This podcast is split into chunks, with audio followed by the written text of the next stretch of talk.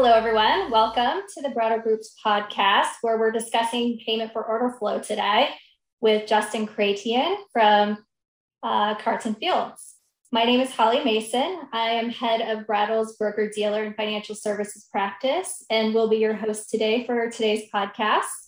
Uh, Justin, with us today, is a former senior director at FINRA, where Justin and I worked together for several years, um, as well as former SEC trial attorney.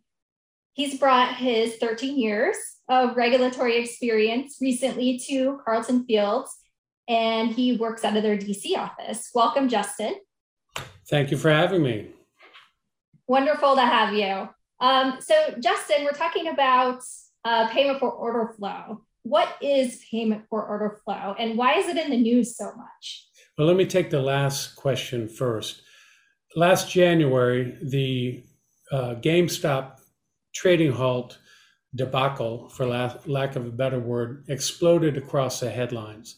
And fingers were pointed at Robinhood, at market makers, at hedge funds, and even at retail investors. But after all the smoke cleared, what remained were questions about the trading model used by Robinhood, which relied upon payment for order flow, PFOF, or PFOF.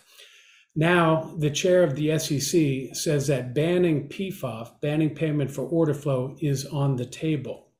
This should be taken as a shot across the bow for wholesale market makers and retail broker dealers who rely upon PFOF. Um, your second, your first question was, what is PFOF? Well, PFOF has been in existence since at least the 1990s and has always been legal, if controversial. Uh, it is compensation that broker dealers pay, uh, or broker dealers receive rather, for directing customer orders to particular trading venues. Typically, this means retail broker dealers who direct uh, order flow to wholesale market makers who in turn provide a small payment back to the retail broker dealer as compensation for that order flow. For example, if a young investor uh, instructs a retail broker dealer, perhaps through a trading app, to execute a stock trade, the broker dealer automatically directs the trade to, may automatically direct the trade to a wholesale market maker who provides a small payment to that broker dealer for the order flow. The market maker then executes the transaction and profits from the spread between the offer and sale price. The narrower the spread, the less profit to the market maker and the better price to the investor. That's how it's supposed to work. There is, however, a potential conflict of interest.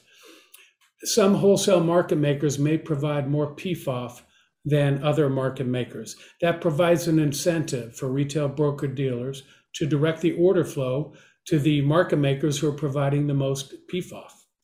At the same time, though, retail broker dealers have an obligation to provide best execution to their customers. Regulators view this duty as sacred. Broker dealers cannot sacrifice best execution to their customers in order to obtain more PFOF from market makers. Thus, there's a potential conflict of interest between best execution and PFOF. Got it. So we want our retail customers to get the best price for the securities that they want to purchase.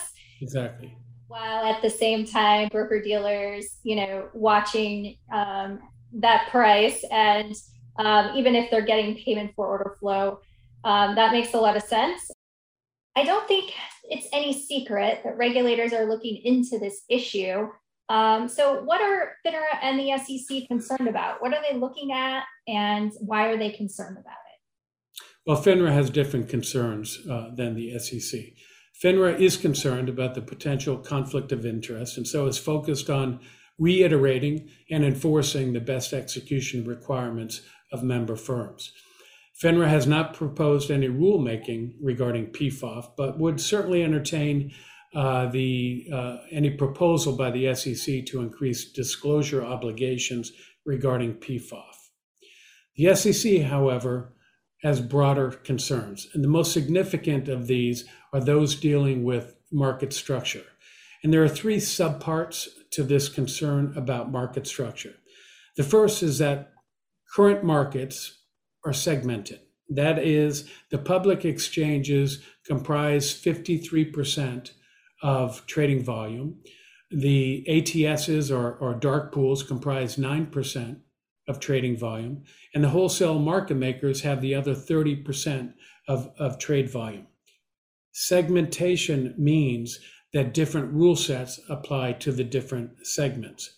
For example, exchanges must compete with all the other exchanges on an order by order basis to get the best prices for their orders, are subject to the order protection rules. Market makers, on the other hand, are able to price simply by reference to the NBBO, which is a much less competitive benchmark.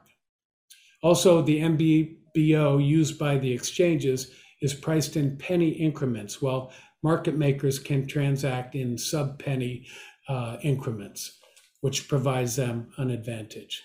The thinking is that segmentation reduces liquidity across all markets as a whole and creates an uneven playing field. The second concern dealing with market structure that the SEC has uh, expressed is that trading in the wholesale market maker segment is concentrated with respect to that particular segment. Just seven market makers handle the vast majority of all trading in that segment. And the thinking is that concentration deters healthy competition and innovation and increases system wide risk in the event that one market participant has some type of failure.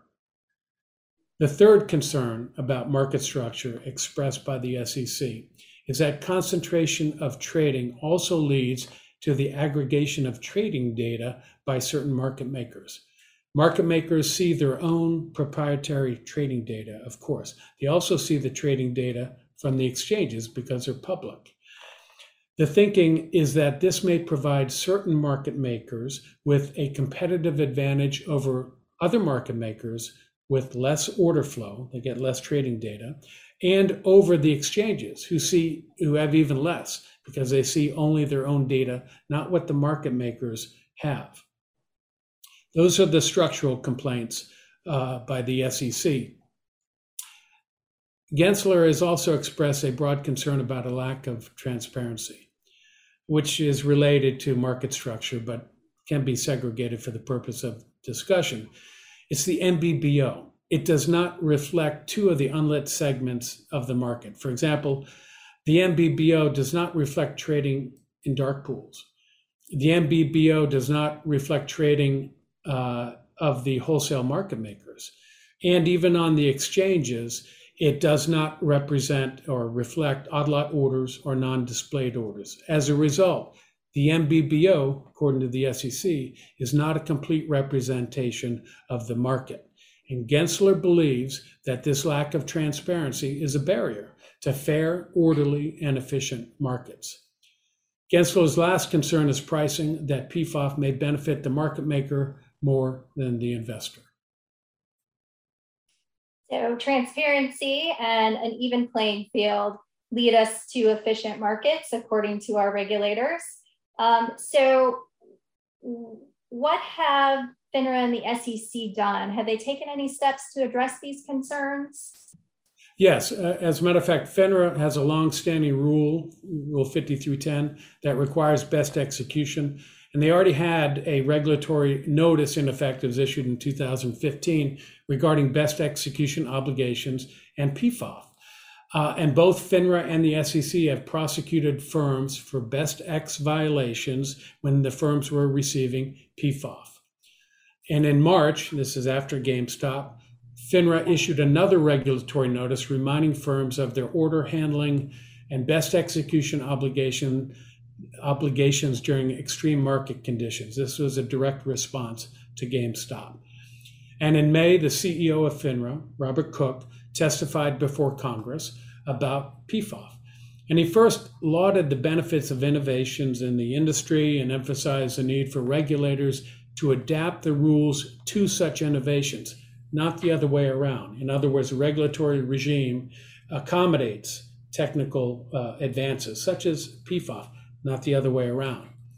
He then detailed FINRA's response to GameStop, which is essentially an internal working group that is reviewing member firm conduct during GameStop, but also a broader review of PFOF practices generally. He also stated that PFOF, for FINRA's purposes, is permissible provided it does not interfere with best execution, but that he would support the SEC if it chose to enhance disclosure requirements. And in June, FINRA published yet another regulatory notice, again reminding firms of their best execution obligations in the context of PFOF. This is about all that FINRA can do with respect to best execution and PFOF.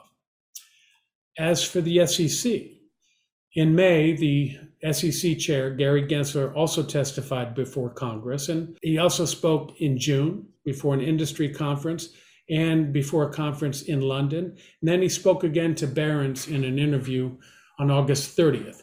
And this is when he first stated that, quote, banning payment for order flow was on the table.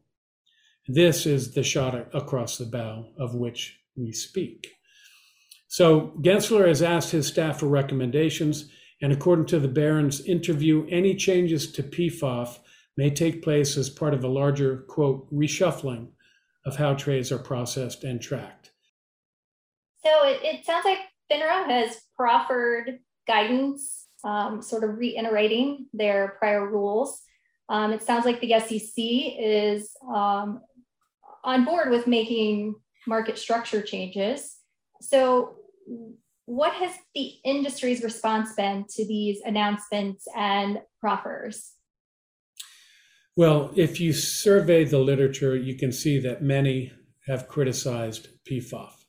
But the initial reaction of the industry to a possible ban is largely negative, and many experts don't believe a ban is likely, at least not in the near term. There are several reasons for this. First, there are several policy reasons suggesting a ban is not likely.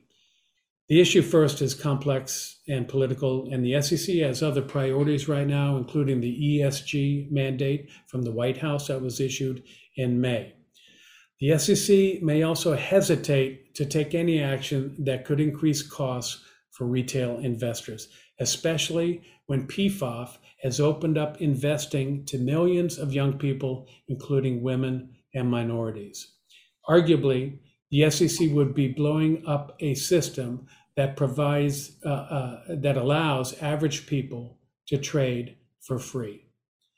And critically, there's no hard data to support a better alternative.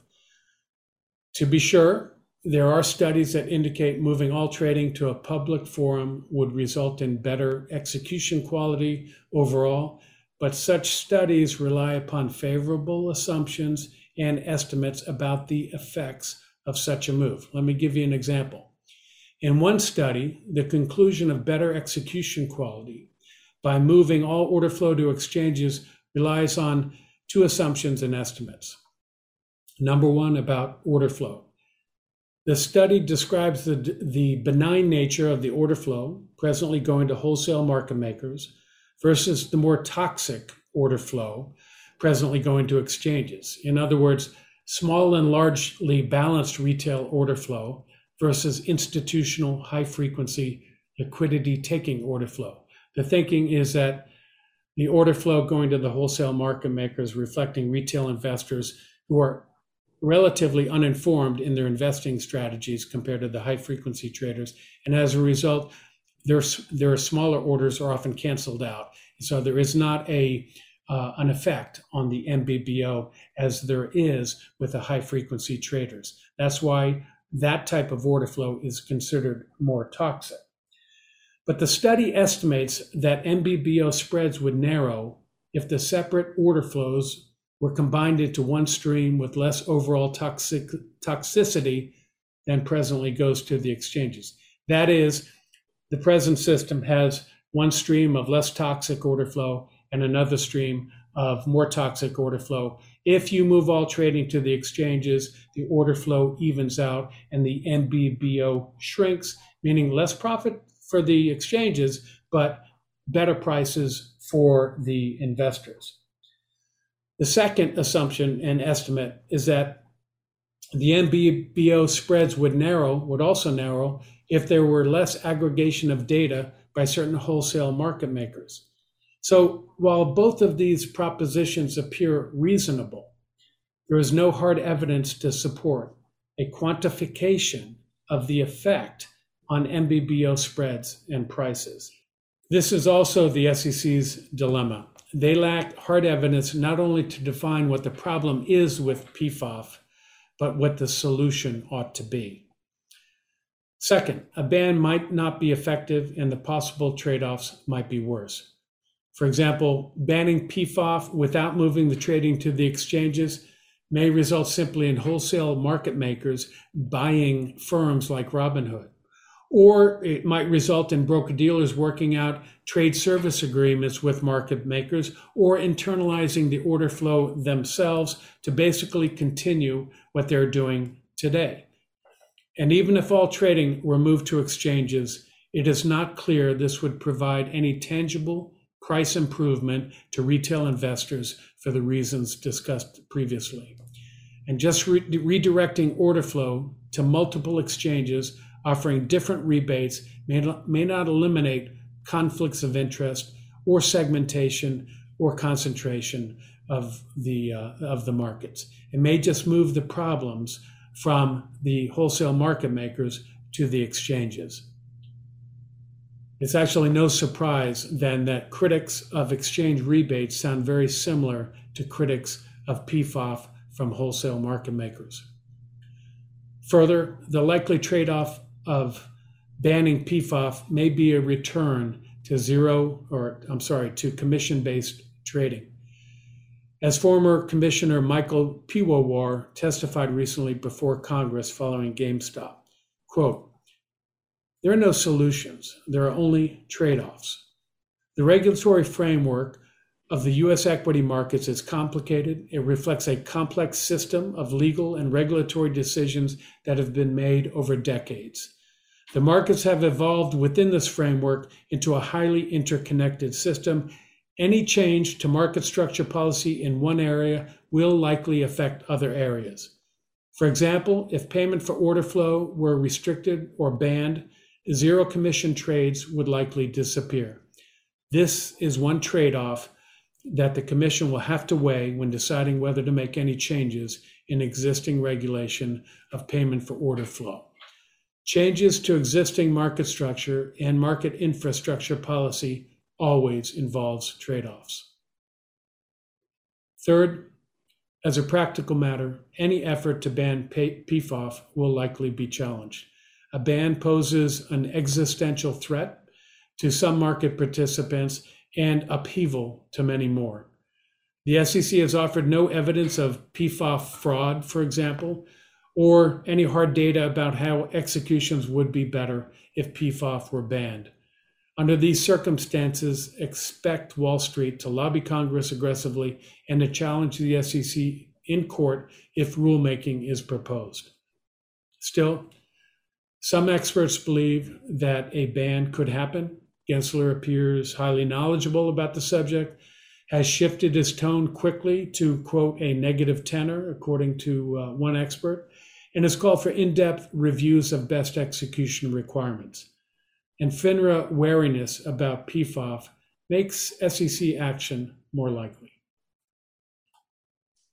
So, you and I, Justin, we both know this is a very complex issue, and we're talking about it briefly today. Um, I know our broker dealer clients have very strong opinions about this topic and related topics. It is clear that this is an ongoing issue and is going to be talked about, whether in the news media or behind closed doors, for a long time to come. Uh, what are your thoughts on how the industry should react? What should they be focusing on in terms of next steps? Well, much is at stake. Even if a total ban is unlikely in the immediate future, substantial due diligence must be exercised by the industry to address any proposed rulemaking. Here are some possible areas of focus reducing tick size at the exchanges, reducing the access fee cap at the exchanges to lower exchange fees, reducing or eliminating the volume based thresholds in Reg ATS that trigger fair access and public display requirements. That would improve transparency in the dark pools. Uh, revising disclosure requirements in presently in SEC rules 605 and 606 to improve transparency regarding PFOF and calculations of price improvement. This should include uh, disclosure of execution data from all off exchange trading venues, lighted or dark. That is not presently the case. Implementing a means for trades to compete on an order by order basis rather than by which segment of the market the orders originate implementing a means to mitigate or eliminate any information advantage of wholesale market makers, and implementing a means to improve the NBBO as a benchmark for pricing and price improvement. Given Gensler's statements, the last three are the most important, and those also will be likely the most difficult. So, Justin, it's been a pleasure talking with you today. I think our audience has learned a lot about PFOF and gamification.